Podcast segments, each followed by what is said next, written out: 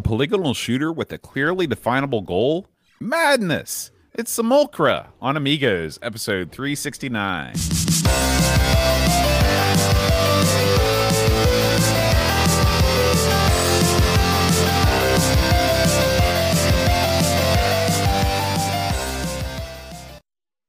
Hi, everybody. Welcome to Amigos. I'm John. And I'm Aaron. And today, Aaron, we're going to be talking about Simulcra. You Yeah, can pronounce it however you like. There was some discussion before the show. I thought it was a simulcra or simulcra, but so uh, it could be anything. I didn't see anybody that uh, put out a definitive pronunciation, so I'm just gonna go with It'd you say, always be Karateka to That's- me. yeah, wrong, wrong. All right, Aaron, it's time to get down to business. And by that, Oh. I mean, what was the first time you ever saw in pure unadulterated glory the flat shaded polygonal polygon in a video game? Oh God, Bo, you're killing me. That.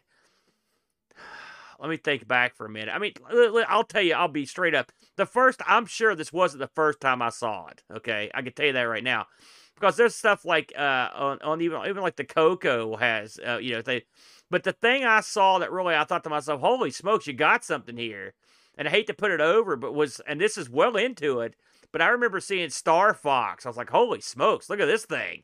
This looks like a real game that you could play that actually moves at a decent clip you know and it felt like you could do all the cool stuff with your ship. You could do the uh, the spins and stuff i mean yes that's not the first one i saw but i honestly i can't remember the first one i saw because i saw a sea of these things that didn't really have much of an effect on me that's the first time i saw one of these and i was like man now they got something with these suckers what, what about you For me, it was when I went in Tilt at the mall. I think I was maybe in middle school. I think we went to the mall after ratings, and um, I saw Stun Runner. That was the first one I ever saw. Yeah. And to me, what made it cool wasn't the fact that you had these these 3D models, but it was the the the way that they exploded. Because um, up until this point, whenever you saw something explode in a video game, what you essentially saw, well, for me at least, uh, what I saw was a you know a puff of smoke or you know some some sort of explosion animation that was not related to the original thing. it's like when you work on a computer exact same thing a puff of smoke exactly magic smoke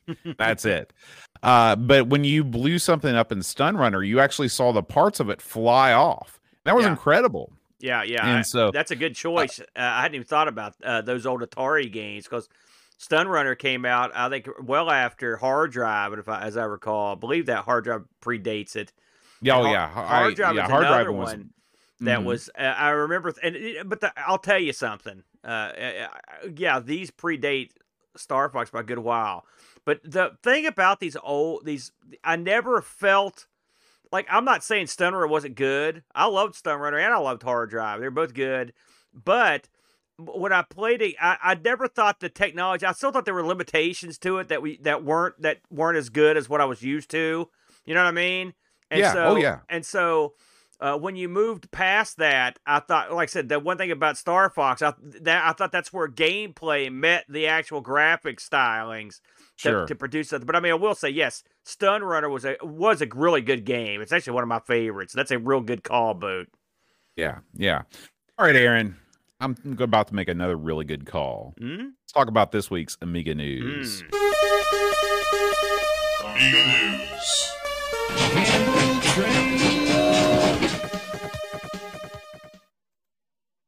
So, Aaron, we're going to kick things off this week with the melancholy happy trails to a man named Harvey Laser. Yeah, This is a name that was not familiar to me, but uh, but the the um, Mike Labatt over at Cloanto, the mind behind Amiga Forever, uh, he brought this uh, to the world's attention. Uh, Harv Laser was a uh, he was a one of the the big players in the early Amiga scene. He purchased an Amiga 1000 as soon as it was available. He founded the Amiga Zone dial-up service uh, in 1985. I'd love Uh, to know what that is. We got to look into Yeah. that. yeah, he yeah, uh, uh, you know, Mike calls it uh the uh it was a CompuServe competitor. It was on the American People slash Link platform. Um and uh and so and he, he wrote over a thousand Amiga related articles and reviews. Uh, he was interviewed and quoted on the Amiga in Time Magazine, Wired Magazine, the Wall Street Journal.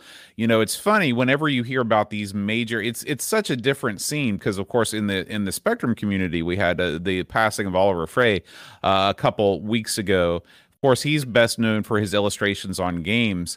Uh, in the Amiga scene in the United States, of course, most people don't think about the Amiga being a games machine, being a, you know just non-factor in that zone.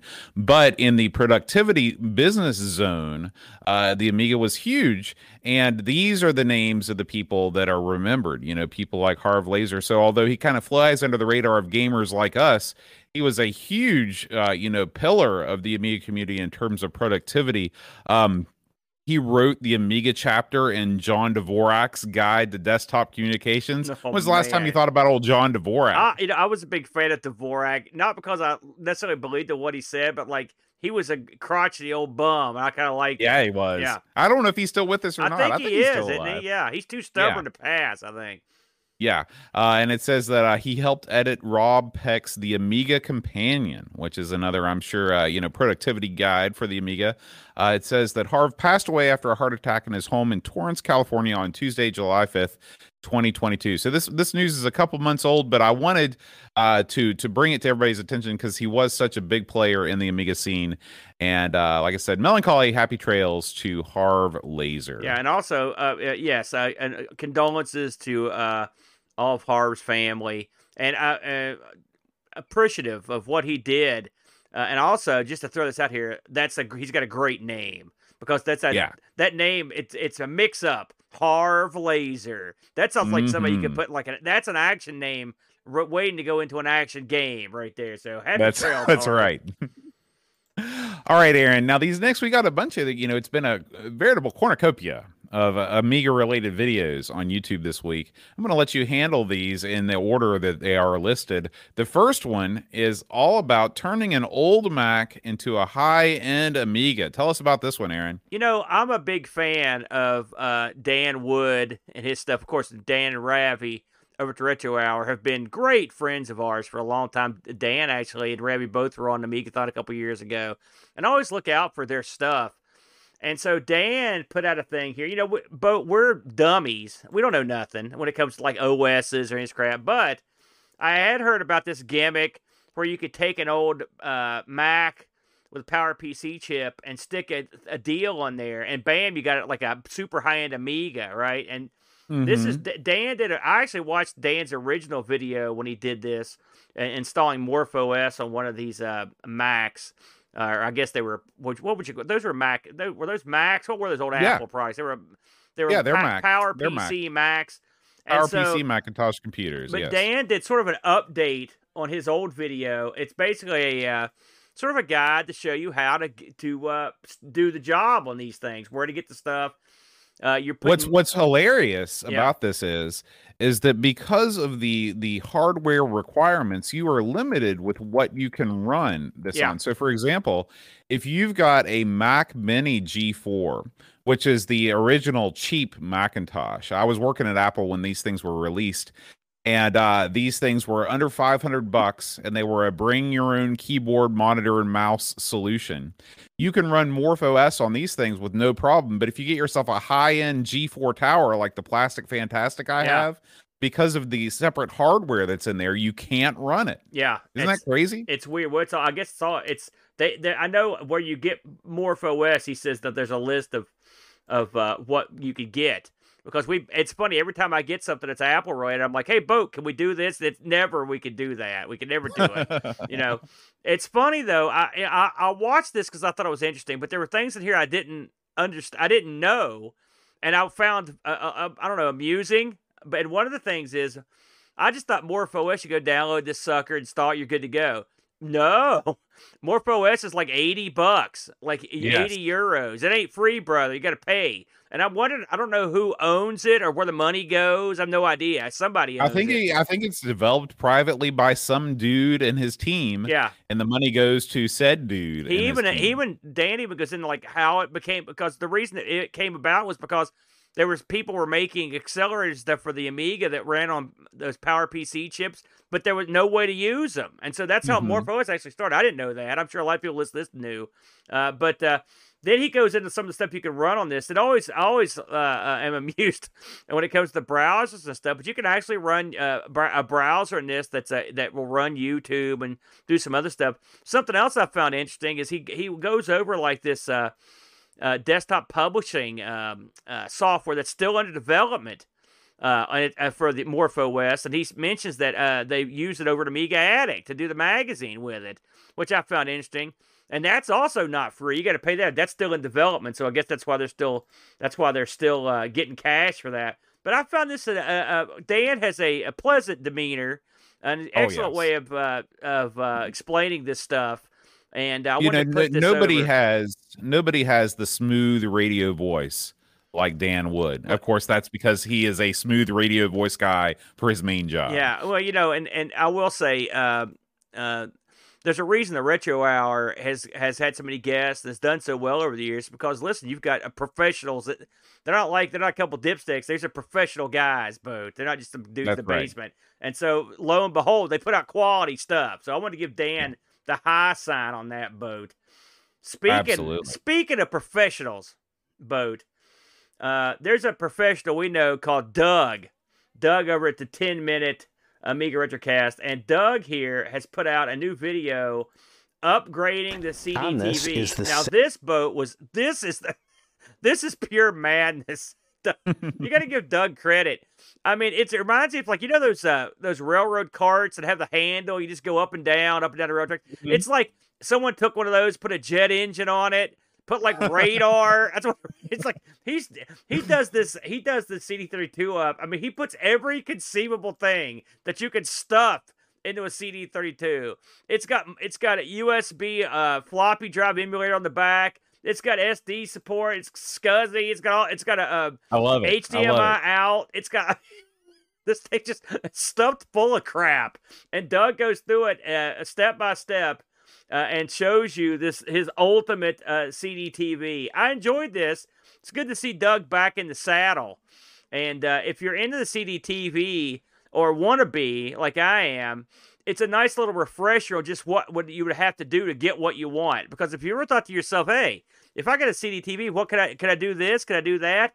he does everything in this, and so you could just decide, okay, because you don't need to do all the stuff Doug does. You can do like a third of it. You'll be in business.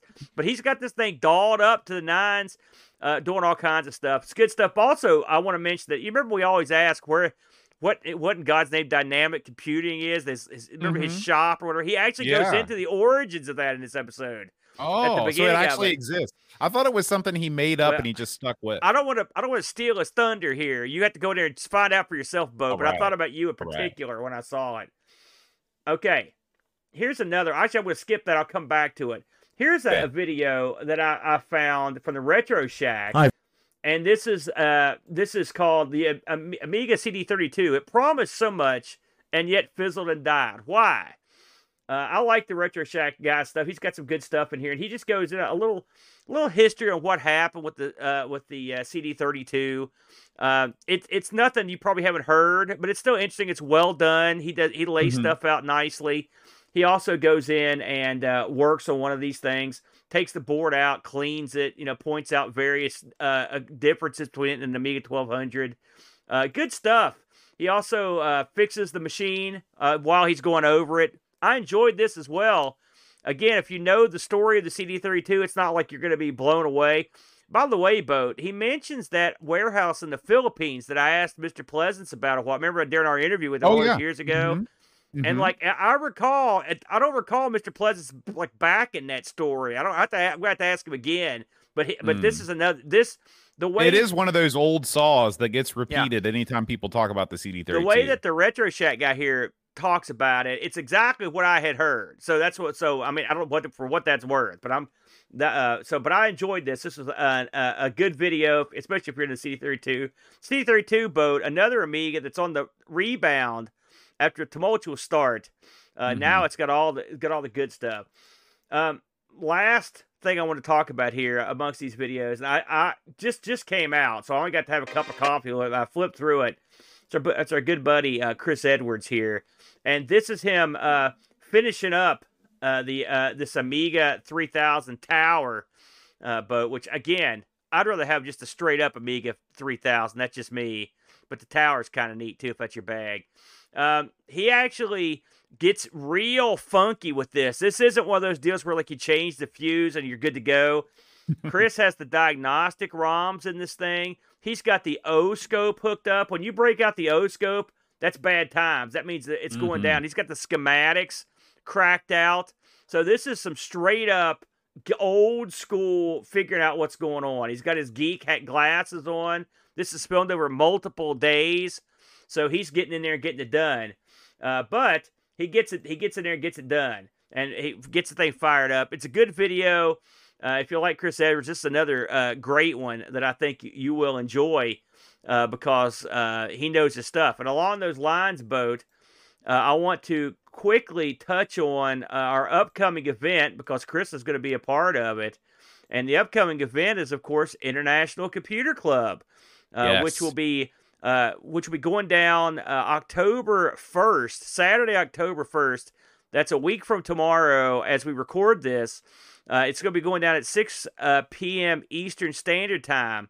Uh, we're going to have Retro Rewind is going to sponsor this event, help us out, and Frank will be there to take part.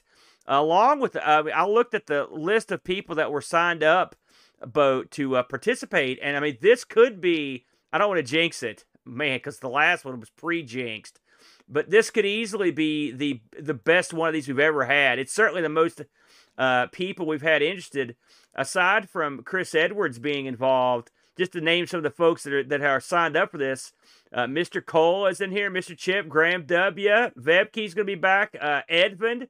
I'm glad to see Edmonds up and around. Petzel, David Z with one of his things, Pajako. Uh, so I think that's everybody there. But we've also got out with Frank. I talked to Frank today, and he informed me both that we're going to have at least one special guest uh, on the uh, ICC this time around, and that is Mr. Pleasance himself. We talked about Oh this earlier. gosh. David Pleasance is going to be in the house. We'll probably put lead the show with him because he, uh, he's going to be, uh, you know, He's on a a weird man. time. He's got places to go. Uh, but he, you know, of course, uh, you may have heard this. Uh, Mr. Pleasance has a couple books out, and he's releasing another book. Now, uh, Mr. Pleasance speaks all over the place, Bo. In fact, you met him in Ireland uh, and had a Mhm. good time with him, and we've had him on the show before. But rarely do you get the opportunity uh, to sit at your house and literally fire questions at this guy. And, and you, I mean, hopefully he'll answer stuff that's not book related. He'll just, if you have questions, you're talking one of the big wigs in in Amiga. I mean, this is the guy, and it, this is an opportunity. If you've always wondered, hey, what can, what, what about this? What about that? This is the time to ask him. So he's going to be uh, uh, appearing on ICC live. So that should be a lot of fun uh, to have him in there. Uh, one of the luminaries, and certainly a guy that that uh, is uh, that uh, goes around and does a lot of these talks. Uh, and uh, we, like I said, we we talked to him. How many years ago did we do those interviews, Boat? It's been Oh, a while. Probably six years ago. That was like probably. I remember when we had him on the show. We both decided like this is we'll never get any bigger than this. This is the biggest thing we're ever gonna do. And when then we I think was that before or after we had the Oliver twins on. That was, it was uh, before. David was before. He was pretty early on. it's pretty show. it's wacky to think that we did interviews like because we haven't done we don't do that. well, that it was back. anymore. It was back before we really had any content. Yeah, yeah. So, So- boy, those days are over. So anyway, to, to just to pound it home, that's October first, six p.m. Eastern Standard Time. It's going to be a great event, International Computer Club, and we hope you guys will come out and check it out. We may have another special announcement coming up soon about it, but yes, uh, David Pleasance will be there to talk about his upcoming book and to uh, answer some questions from the from the panel and the chat. Uh, if you are uh, going to speak on the panel or just want to set in, I think we're going to do it on Zoom this time around, just for safety reasons and ease of use. And we will still, of course, be broadcasting uh, the entire thing live on Twitch. It's going to be a happening. Uh, uh, it should be a lot of fun, boat. And we want to thank our buddy Frank over at Retro Rewind for sponsoring the event. Let's talk a little bit about Retro Rewind, boat. Take it away. Okay. Well, listen, there is a lot of stuff over at retrorewind.ca. But since we're the amigos, I figured this week we'd talk about the Amiga 600 accelerator that is setting the world on fire. Absolutely. The A630 is back in stock, and you can pick one of these things up for 225 bucks, and this is going to breathe new life into your uh, classic Amiga 600. As we all know, the Amiga 600 was not all things to all people. It was n- not great for nobody when it was released. yes, it was it was nothing to nobody. You're right. so this is a way for you to take the A600's form factor, which uh, I personally really like. I love how small and how cute it is. It's sort of the wedge life that a lot of people that espouse the Mister uh, really get into, where it's just this cute little wedge, and you stick one of these bad boys in it, and then bam it's going to give you 64 megs of RAM. It's yeah. going to give you an O30 clocked at 50 megahertz. It's fully compatible with the PCMCIA slot, and it works with any compact flash or SD card solution you throw at it. Now, you can combine this thing with the compact flash adapter that Frank also sells. That's one of these integrated L shaped solutions that makes you not have to run any wires. And you'll have yourself all you need to get going with WHDLoad, run whatever you want on there, and you will be ready for uh for any gaming action. Of course, it's not it's still not going to give you AGA, but guess what? Nobody needs that because the that's crap. There's the barrier. Uh, so this is like I said, you know, there's a lot of things you can do to upgrade your 600. There's the terrible fire, there's the vampire, there's the Buffy, there's all kind. Of, you, if you want the best, cheapest solution out there, head on over to retrorewind.ca, load up the A6, uh, you know, search A630, put it in your cart, use the promo code Amigos10, save yourself 10% off its already low price and get yourself a new lease on life for your A600. And let's just throw this out there. Uh, it's Septandy uh, for a little bit longer boat. And so if you're a Tandite, is that a word? The Tandites? Yeah, the Tandites. They came in from the desert, the Tandites. If you're a Tandy guy, listen, Frank's got you covered. Diagnostics, uh, he's got uh, upgrade services for those uh, chips on the Coco 3. He's got RAM expansions, and of course, he's got the ever popular Coco SDC. Get it while you can, brother, because they go fast. Uh, yeah. And we definitely want to thank Frank for sponsoring our show and also for helping us out with the International Computer Club boat. Aaron, let's talk about Simulcra. okay, let's just not say the name. Here we go.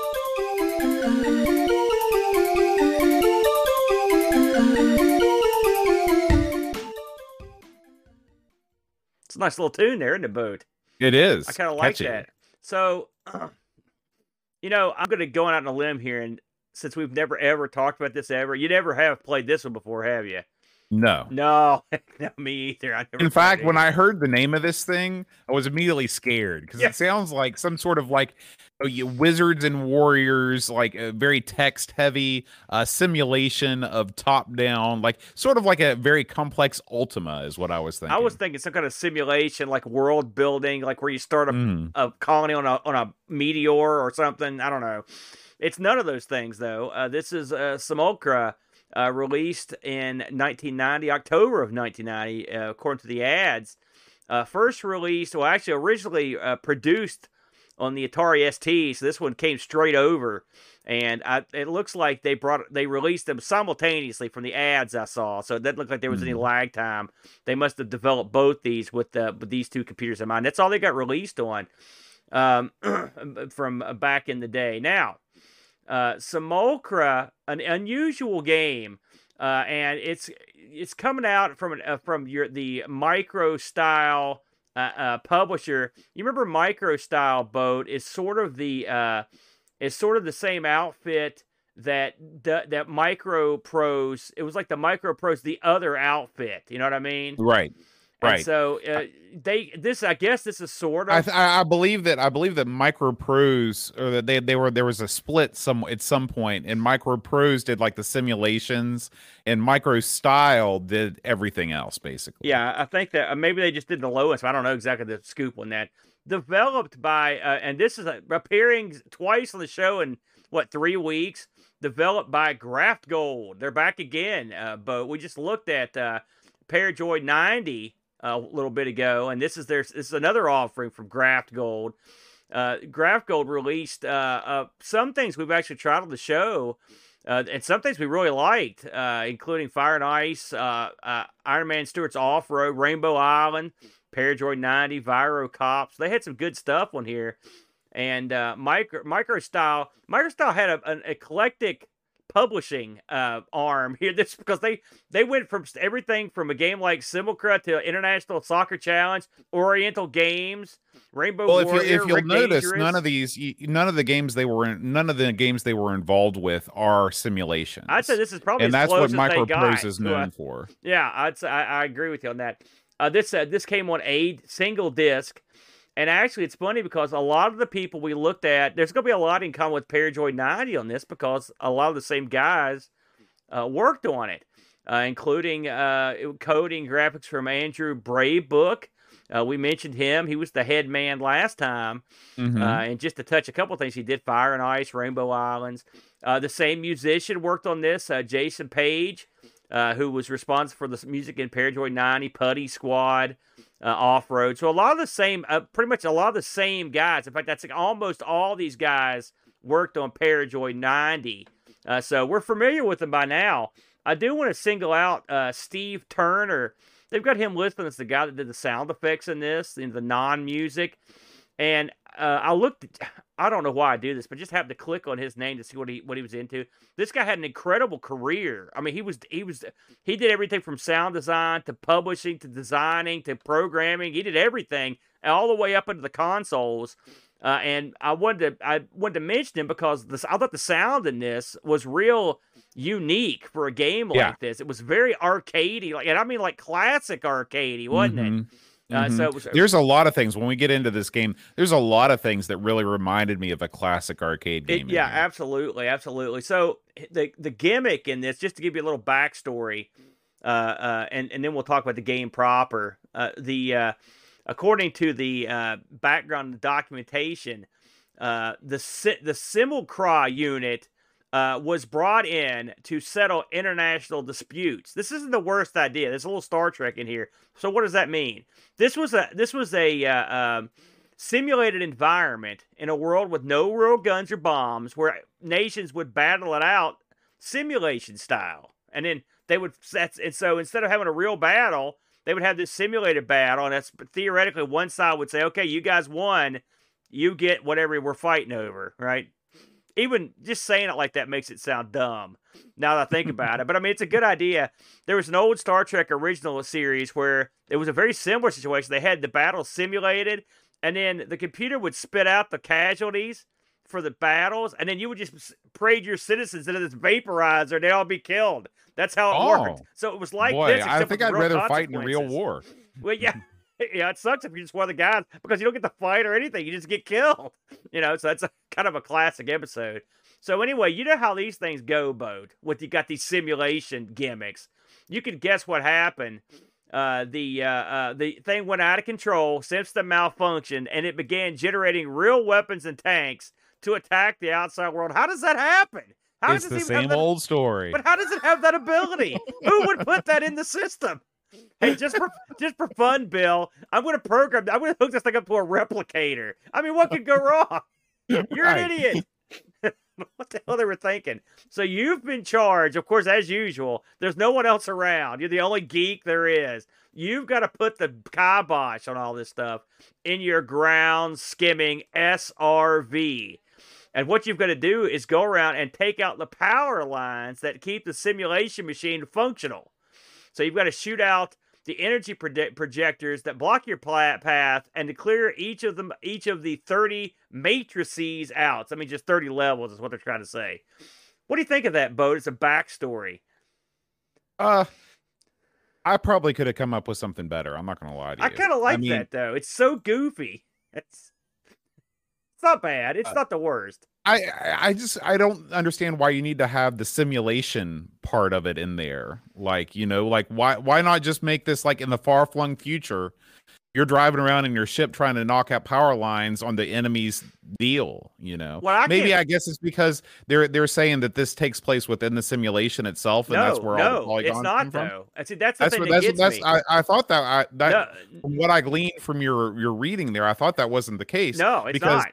It's not like Tron where they're like this all looks blocky because it's inside of a computer. Yeah. this is taking place in the real world. See, they should have went that route. That makes a lot more sense. Go into the simulation and take take out the power structures from inside, because then you could say that would explain why it looks like it does. But yeah, it, I don't know. Maybe we're spending too much time pondering it. Uh, so once you've digested the backstory, it's time to hop into the old SRV here and go to work uh, on this thing. Now, uh, this game pops up with basically, I mean, there's not really an there's an intro picture and there's an intro tune, but there's no there's this is one of those games that gives you a full motion intro. It doesn't give you any. I didn't see any backstory in the actual game itself. Did you see anything? You know, like a no, screen. you just jump right into it. I didn't see. Are there any? I don't think there are even any options. Are there? Were there options in this? Did I not see them? Because I didn't even see any. Uh, I think that there are hidden options. Uh, I think that you can. Well, according to the docs, I think maybe there is a uh, is like a level select in there somewhere. For some reason, I remember reading that, but maybe not. Maybe there's not. I didn't see Jack Um, squat. Uh, yeah. and and but but this is one of those games where you uh are fi- fly around or run around this fighter shooting stuff. Now, it's not one of those games. On the other hand, because it's it's all done. And what would you ve- you know what, what how did you call this shaded vector? This is flat shaded polygons. flat shaded polygons over a uh, a, a, uh 360 scrolling environment. You can and it, with freedom of movement uh, until you hit the invisible walls, or they're, they're actually they're visible walls in this They're, case. they're visible and they're deadly. Do you want to try? Because you're better at explaining things like this. Do you want to try to explain the gameplay in this? So um, take Star Fox, okay, because this is a game that most people are familiar with, Yeah. okay. So or Star Wing, I believe, as it was known in the UK, okay. And imagine instead of flying around in open space, you're sort of skimming along a surface of a, of of of, an area of a maze-like area, um, and uh, you are shooting targets in much the same way. The only difference is that you have full 360 degree movement. So you can move, you can move backwards, forwards. You're not constantly going forward. It's not a rail shooter like Star Fox, but the visuals are very, very similar in Yeah. this game. Um, and uh, basically, the point of this game is to uh, find the platform where you've got the shield generator and destroy it. And along the way, uh, you're taking out pieces of the shield as you go. Uh, there are lots of polygonal enemies that shoot at you, and uh, your job is to either shoot back or avoid them.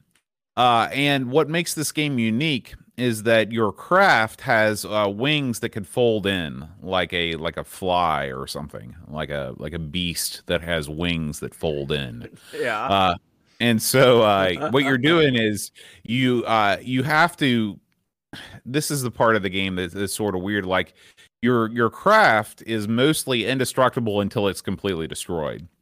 But if you leave your wings uh, extended, your wings can be shot, and then you're pretty much as good as dead because in order to negotiate this maze, uh, you have to skim yourself like a rock being thrown across a pond by taking flight and landing. And whenever you land on a, an area that is not a platform, you don't fall to your death. You just sort of skim across the top of it. You bump across the top of it until you come to rest.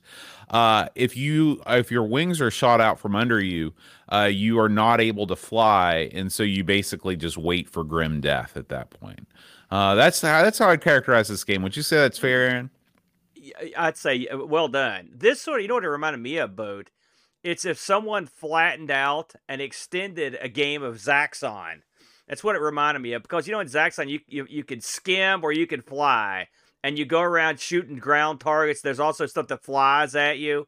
You know, there was a game called Zaxxon 3D, but I don't remember much about it. But this sort of sort of reminds me of that kind of game, or maybe even a game uh, like Stellar Seven, where you uh, we covered that a long time ago, uh, where you fly, where you go on a planet and kill stuff. It's a it's a real unusual game, and you when you play a game like this, you mentioned we've both mentioned Star Fox several times.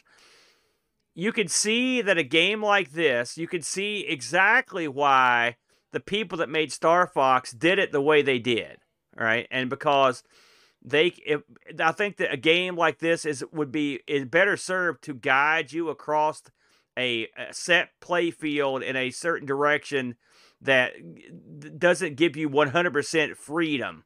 Uh, I think I, am not saying it's a bad thing in this game, but I but I can see the reasons you wouldn't do it because well, it, here's here's the main reason you do you put a game on rails because it's a million times easier to make a game that's on rails. Well, I mean, yeah, and I'm I don't think well I, I don't think I doubt Star Fox was super. Who was it that made that? Was that HAL Laboratories something like that to put that together?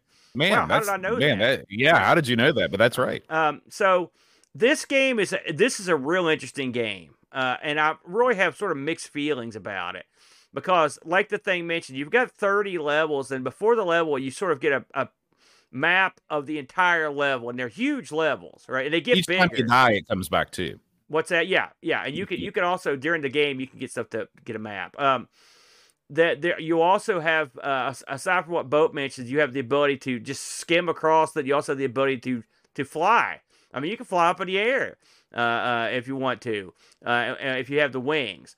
The funny thing is, this is another game that suffers control wise. Well, for two things. One, this would probably be a lot better with analog controls, and two, you have to reach over and do lots and lots of stuff with the keyboard. And that I hate. I hated that because the thing is, you're doing. It's not like you're doing the same thing over and over on the keyboard. There you use the function keys, F1 to 5, and it's stuff like turn your wings on and off, take off, uh, look at the map. These are things you have to do a lot, and you're for and so that means you have to take your hand off the stick for a second or take look over at the keyboard to do stuff. Ultimately, I played these and where I remapped them to try to make it less annoying for me, and it did, by the way, make it less annoying for me to, to have the keys on the actual on the actual joystick. Uh, but uh, uh, that was a pro- that was my biggest gripe with this game. The second thing I had a problem with was the the fact that the uh, the line of sight is dreadful. It's funny though because you could sort of use it to help you in some ways. If you see a cannon off in the distance that's getting ready to shoot you, if you just back up for a second, it just disappears from existence. Then you don't have to worry about getting shot. But the draw distance in this is, I would call pretty limited, wouldn't you, Bode? Well, if you go back and you play Star Fox, the draw distance isn't spectacular either. Granted, um, but I mean that I, I, wasn't comparing the two. I this is, I mean, I think that they did. I, to be honest with you, this it didn't bother me because, like you said, you use it to your advantage. Um, but it makes it hard to navigate the maze though until where you're at. You really have to go back to that. Well, yeah, this game could have really used an on-screen radar. Bam! You took you like fi- you finished my thought right there. I think that I think there's first of all, let's talk a little bit about the power-ups that you can get in this game. Yeah, there's a lot. So whenever you get uh, whenever you destroy an enemy or a structure, you get uh, a gray ball. Okay. And when you pick up the gray ball, it uh, it shows up uh, the uh, the power up is identified by a series of initials, um, which they're displayed in a very vector style way, which calls to mind like the original asteroids is what I always think of when I see or any vector game really, Star Star Wars or whatever. And so you can get SU means speed up, RAD means radar.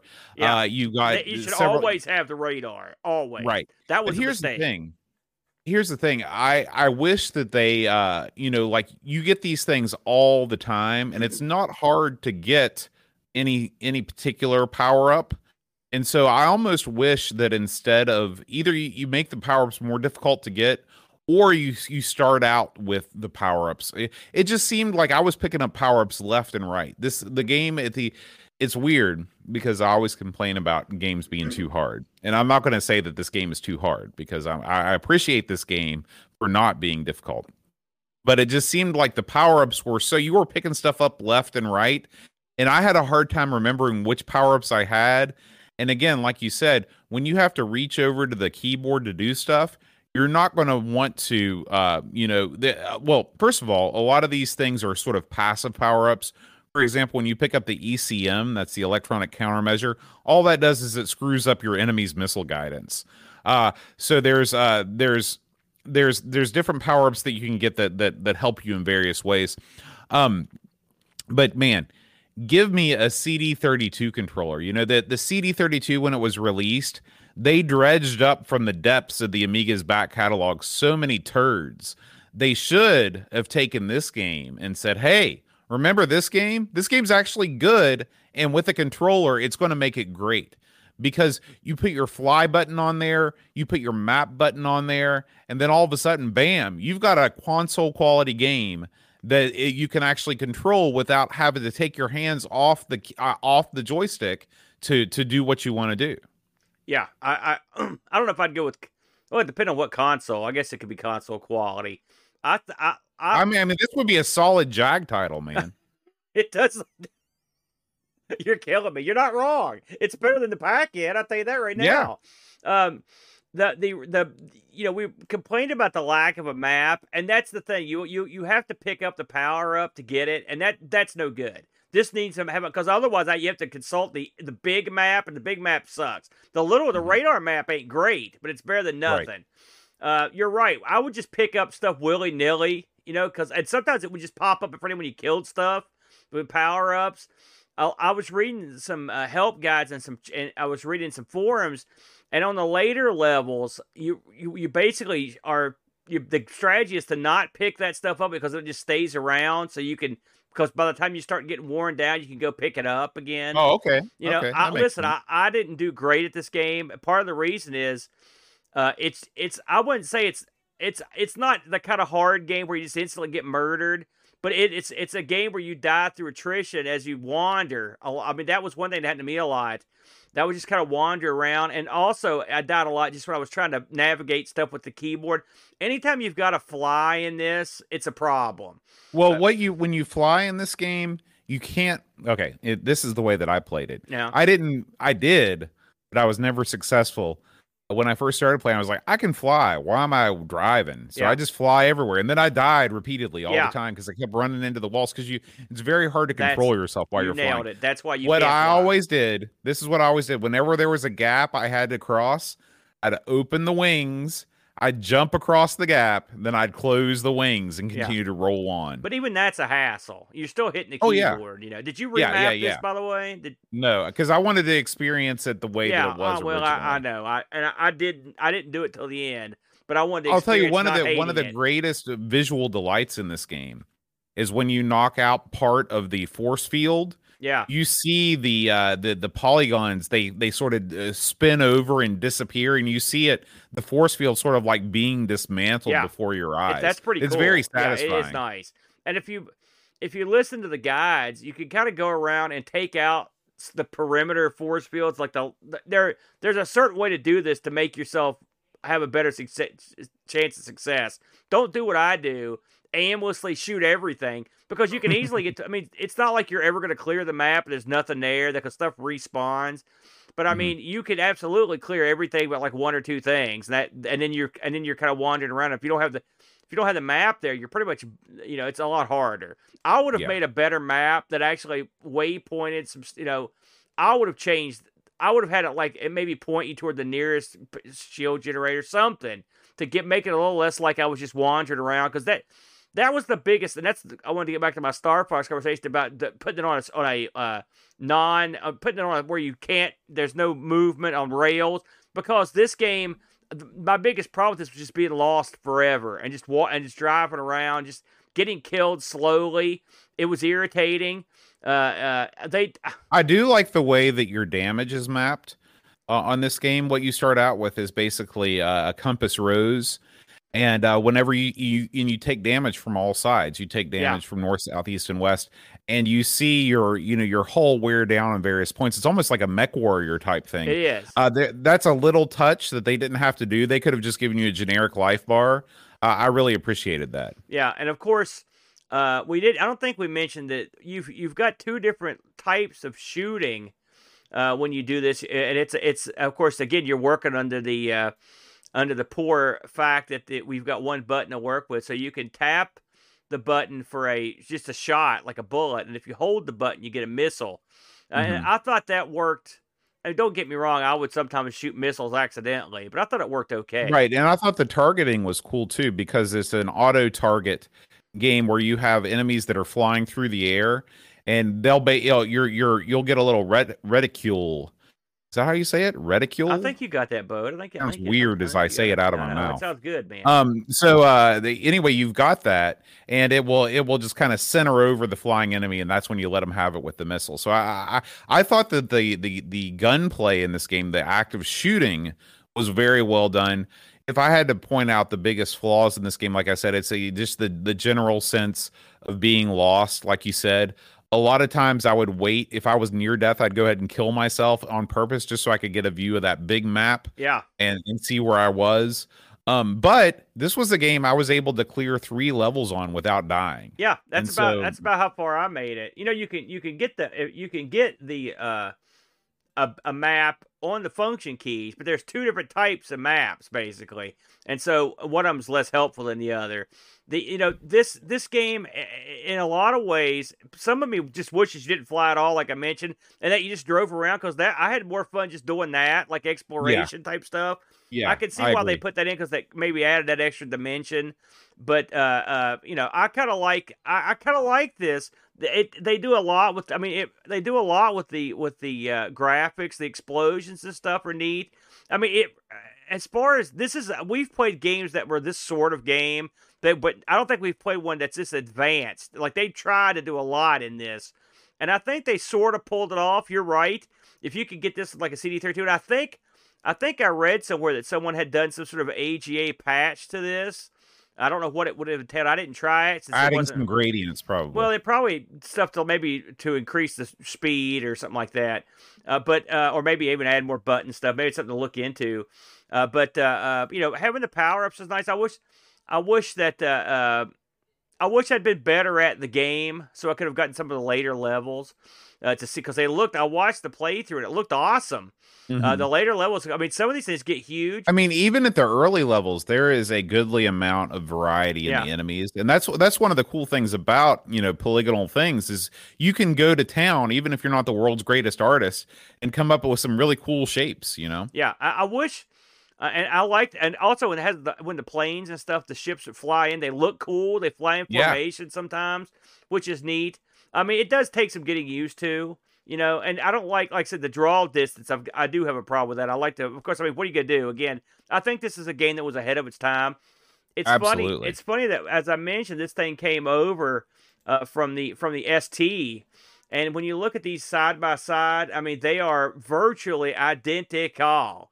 Mhm. Uh, the ST, and this is you know we we you know we always talk about you know what were the games that really made the Amiga shine, and it's games that are just like this because you know the the in 1990 there was no console on the market that could that could give you an experience like this. There just wasn't. There was nothing that could push pixels like this. Now there are some people in the chat saying that the video that we're watching now may be emulated because uh, of the smoothness. yeah, But even if it wasn't the smoothest thing in the world, it still is leaps and bounds ahead of anything that was available in the home market. And the fact that, you know, it was just, you know, it was just so uh it's it's unique. It's unique and its uniqueness I think is what made me enjoy it. I played this on the 1200, so I can't I can't sit here and tell you. I also played it on uh, Amiga Forever, so I could fool with the buttons. But uh, uh, I mean, I, I don't see a whole lot of difference. I mean, I guess maybe it's running a little bit faster, but I didn't. I didn't when I played it, I didn't think to myself, "This is too slow." I thought I was like, "Oh, this is pretty. It seems fine." I was actually sort of impressed that it looked a, as quick as it did. Uh, Mhm. Getting back to the ST version of this, I guess this was pretty well uh, received on the ST. I should mention, I just thought this was interesting. I told you they released at the same time. They also released at the same price, according to the ad, uh, twenty four pound ninety nine p, uh, was Okay. what this was going for. And uh, this was so well received on the Atari that it actually uh, they actually won uh, the Atari ST format uh, number six best shoot 'em up game in 1990. So number six on that list. I guess that's good. Uh, number six is better than number ten. I don't know how many. We have to look and see how many games came out that year, but still, it made a list. So there's something to it. Uh, but I, I don't see a whole lot of difference between the two in terms of the way they look. You would think the Atari ST would run this better than the Amiga because this is supposedly this is a game that it's these sorts of games are supposed to be better on the ST because the clock speed. But You know, maybe one of these days we'll end up we'll get we'll end up pulling this on the ST show boat. We could give it a Yeah. give it a whirl. Um, I'll look this up for review purposes to see how it did on Lemon boat before we get to our discords. Uh, Lemon gave this a seven point seven one. I think that's fair.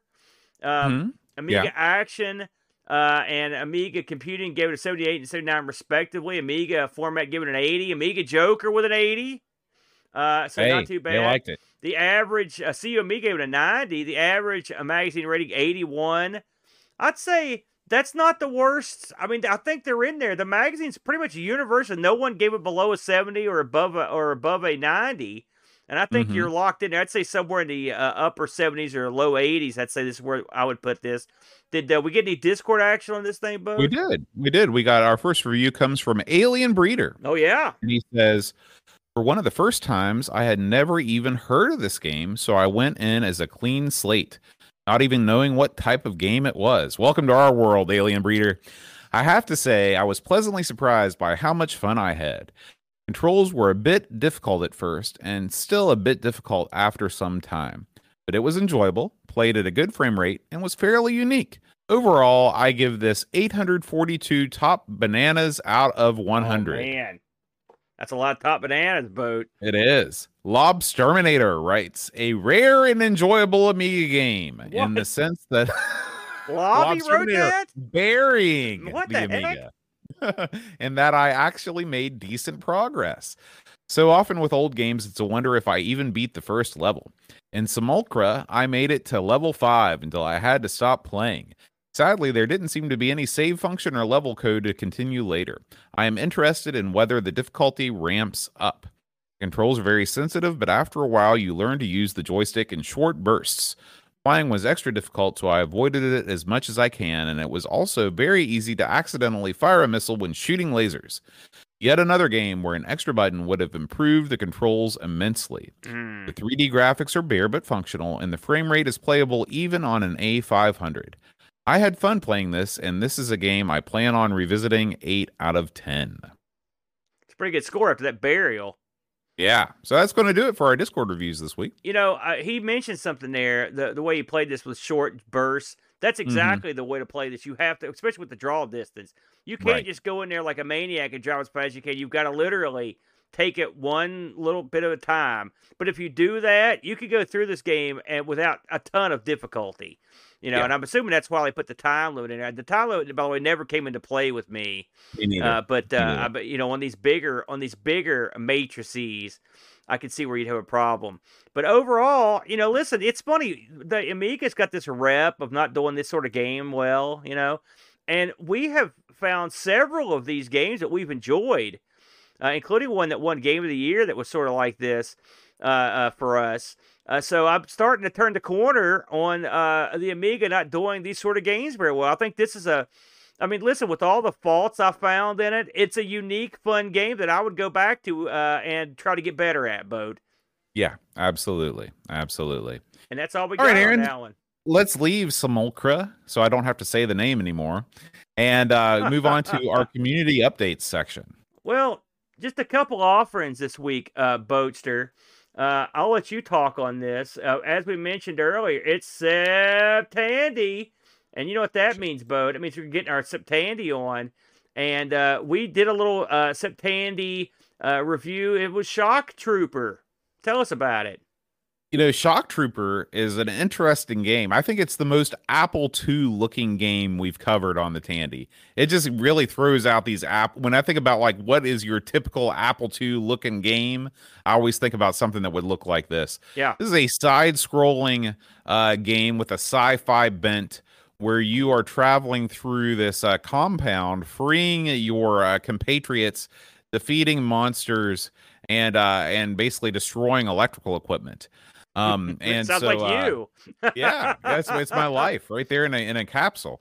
Uh, so uh, this is a game that has some uh, a lot of it's it's this is another one of these games that sort of has that impossible mission vibe. I think where it's got some elevators and you're you're kind of sauntering around. But it's nothing Uh, really I like, like this that. game. Uh, Oh. this is this is this is one of these graphics modes where you can get really really detailed uh, sprites. I don't I know that the Coco doesn't have sprites, but I'm using that word generically. Yeah. Uh, and uh, and you uh, and I, I thought that the monsters were designed well. I thought your guy looked cool. Uh, I I dug this one. Yeah, listen, this is one of the best games we've played on here that and I've never heard of it till I mean maybe I'd heard of it, but I never played it. This was a this was top notch. Top notch. yeah, and, and uh. Curtis mentions the uh, the haunting shock trooper love theme at Yeah. the beginning is great. it's it still haunts me, you know. I can never be in love again without hearing it. So, but it's this is a this is one if you haven't tried it, uh, dust off the old CoCo and fire this sucker up because I was I was st- really surprised with this one. I mean, more surprised I hadn't heard of it, but I mean, it was the gameplay was there. It was original. There's a lot of vari- variety in it. Just a win, a win on the uh, CoCo. So please check this out. Uh, when you get a chance, uh, boat or uh, everyone else, boat's seen it let's talk. We're going to briefly talk about this. You know, we, me and the Brent had a heck of a time this week finding a, the time uh, in in Brent's incredible work schedule to do a show. And when we did do a show, we had internet problems. We had we had uh, microphone trouble. With that sort of billing, how could you not watch? Uh, our Neo Geo battle where we play Prehistoric Isle 2 and the Super Spy, uh, which released this week. Now, it's definitely a watchable show, and I urge you to watch it. I'll tell you why.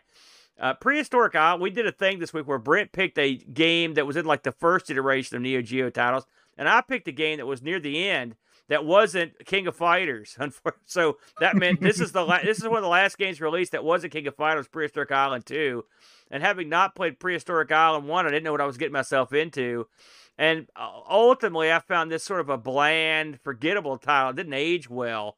Uh, but I got to give the Brent credit again. I hate doing this. He found this game I've never played on the Neo Geo from early in its existence called the Super Spy, where it's a first person uh, exploration and Yeah. role playing uh, this game. thing is this thing is super nutty. I had never in a million years heard of this yeah. game before. Now, uh, have you tried it since you've heard of it? I have not. You I should give it a whirl. It's you'll have to watch the show to fully comprehend what it is. And listen, it's a, it's a game that could have been fleshed out to the nines. This could have been done on any computer, by the way, and this is probably the way you want to do it. Uh, but it's a it's a very unusual game, and and I want to say Brent won the day with this one. So if you get a chance this week, check it out. That's our episode two thirty two, uh, the Neo Geo battle, Prehistoric Isle two, and the Super Spy. That was that was a fun fun game.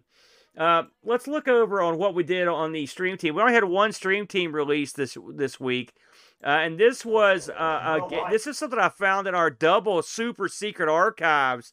That so this is the thing that stream the stream team channel is made for stuff that we streamed that we never released or stuff that we streamed that we forgot we had and never released. This is a stream that me and I think we were testing out the arcade stream, which is funny because I've been working on that again. But uh, and so this is myself, uh, the Brent, and my son, uh, and we're in the arcade playing arcade games. There's a hilarious moment in this uh, where Brent kills me in Mortal Kombat, and Luke. Luke is traumatized, It's traumatized big time, uh, and runs and runs away and wedges himself in between two pinball machines. Here it is right now. If you're watching at home, watch Luke right here. He watches what happens. He's he looks at horror, and there he goes. He's out of here. and as he runs off, he's going, nope, nope, nope, nope, nope. So, and then me and Luke play some games too. So this was a lot of fun. This was Luke's birthday week this week, so I got a lot of I got a good nostalgia uh, shot from going I tell you, man, watching this. this stream, we got to do it, we got to do our own arcade stream over in the arcade when you get it all set up. Absolutely, man. And I've got it. I've I've putting this rig back out there. This was a lot of fun though, and like I said, this was something we had that we never ever released anywhere. So this is the first time it's been seen. So it's called Classic Arcade Streaming with the Brent Amigo, Aaron, and Luke. And it's on our a on our Amigo Stream Team channel. We would sure be appreciative if you would add that. One more thing I want to add, Boat, uh, real quick. Uh, we haven't released it yet, uh, but uh, coming out, I believe this week, Boat will be uh, a, a, stream me and Boat did uh, just a week ago today, and what a stream that was, Boat. Oh, uh, yeah. Where we Oh, yeah. attempted to play games on the Tandy TRS Color Computer Three with the uh, and uh, had an unboxing of the multi-pack, multi-cartridge system plus the speech additional uh, pack, and we rammed it all together. And after some technical difficulty, uh, we actually got to play Tandy games with speech, and we had a lot of fun after the uh, horrible parts. And luckily, I edited out all the sitting around parts, but then I added them in later. If you want to watch Boat kill time while I'm desperately looking for an eighth inch jack cable, that's at the end of the video. But we had a lot of fun with that boat, and we're going to be releasing that I think this week, uh, since this is the last week of September, in honor of Septandy. So that's something to look out for. That'll be on our main Amigos channel. That's all I got, Boat. All right, Aaron, it's time for last week's winners of the Patreon song challenge. Uh, so, want to give a big shout out to the top three guys that got it because there were only three. Happy Coding, ZX, Pac Billy, and Mitsuyama all guessed Don't Stop Till You Get Enough by Michael Jackson. Of course, I added a couple dance moves that were a little bit too advanced for MJ. I'm surprised the no one- hands were the best. I'm surprised no one uh, got that one, Boat. Of course, it was wretched. That could be part of it. Well, three people got it. You Well, saying I Happy mean- Coding's nobody? Well, no, I'm saying I thought there'd be a, a girth, a, a wide. I mean, I didn't think that was that particularly difficult. So I, maybe I've just got a good ear uh, for You the Michael. Jackson. All right, we have a new Patreon song this week. This is a full band uh, deal. We hope you enjoy it. If you know the answer, send me an email at john at amigospodcast.com and I will announce you as a winner on next week's episode. Yeah. Sorry. Happy Coding in his email said, please stop. I've had Yeah. enough. So you. That's good stuff, Boat. You ready Yeah. to go? Um, so, uh, and if you're watching in the chat, please don't put it in the chat. Keep it fun for everyone. Send me an email, john at amigospodcast.com. Hit it. On who Chris Edwards along.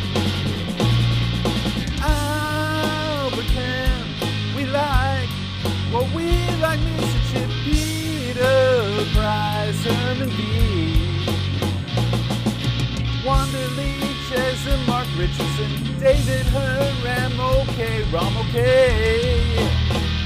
David Terrace, Jude Carlos, Matthew Mobius, the Phantom Magnus, Seth Yates, Alistair B, David Z, George Rosansky, the Amiga Show, Dinner Crabtree, Super, Femi King, Crazy Loomis, William Vintage Car, Heavy Systems Inc. Bundy, Frag Lord, Mark Byron, Noah Pope, Alien Breeder, Dave Velociraptor, Cowboy Boy, Danny Williams, Luke Hudson, Bomb the Bass, Frodo and L. Solitizer, Tech Major, and Mr. Cola. Bernard Lucas, Jared Dennington, Sword Love, Reflection, Simon Ledge, Captain Crispy, Kilobytes and Caffeine, Gary Heather, Three Lunch, Kate Fox, David Pickford, Cameron Armstrong, Andy Jones, Love Terminator, Timid Amigo, Retro Cast, Bernard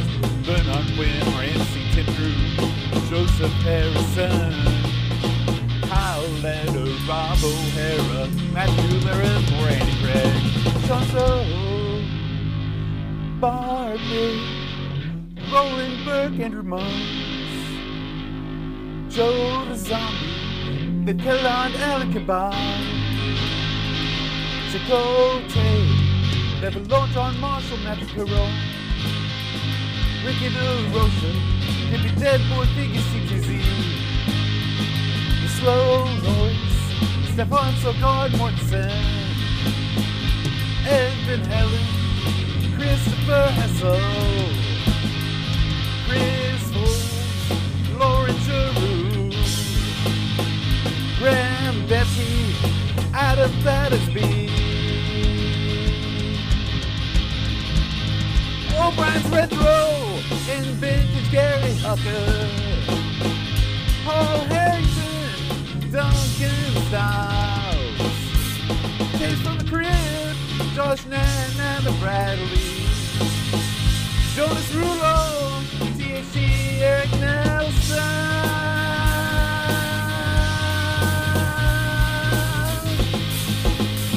Daniel Benson, Darren Cole, Jason Horn, Pixels at Dawn, Yo, your bombing, Amigos Patreon song. Don't forget, Boat Fest coming up in two weeks, and I knew you'll all be there for that. I hope. What was that last line about Boat Fest? Yeah, yeah. So it's possible some of those parts might have been recorded slightly before some of the other ones. Boat Fest is not in two weeks. I want to make that abundantly clear. I am not ready for that. Good lord. All right. And of course, Aaron, we can't let an episode go by without thanking our fine, fine Twitch subscribers. These are the people that tune in every week at Fridays around five o'clock ish uh, to watch us uh, perform the show live. Uh, we got TSI Matt, Mitsuyama, Pints and Amiga, Retro Jerry, Negsol, Oil of Hope, Doc Rabs, MTG, Explorer, Dave 7G1000, The Project, Mash Pie, Buck Owens, RetroRewind.ca, Super Tech Boy, Luminate08, Tenmark, Twilight Zoner, HSEI Ken, Mr. Rocket, Steve Burtz, Ed Van Helen, Uber Scuba Diver, Tinfoil, Eeyore, 4077, Real Retro Dude, Beach Bum 7, Hayward Heel, Spinny 108, Holy Guacamole, Jabba Soft, Robin Wendell, Paco Take, Amiga Live, Christian Russell, Texas Foosballer, Brother Bill, Happy Coding ZX, Goldilocks UK, Rob O'Hara, and that's it. Very good, Boats. That's a, that's an all star cast of people. We thank you very much, ladies and gentlemen. Yes, yes. All right, Aaron, pull the curtain, man. What are we playing next week? Here we go. And the winner is The Adventures of Chuck Norris, Boat. Chuck. Oh, wait, Mm. no. It's just Norris. It's The Adventures of Slow Norris. No, it's just Norris. Actually, Uh, uh, ironically, I believe the Slow Norris was the Amigos Game Selection Committee member that added this to the list. Yes, I believe this was this was a crooked vote. He voted for his own game. I think this is so we know this is based on his life. Should be a lot of Yeah. fun. I should mention that this game, I believe, did not actually have a physical release mode.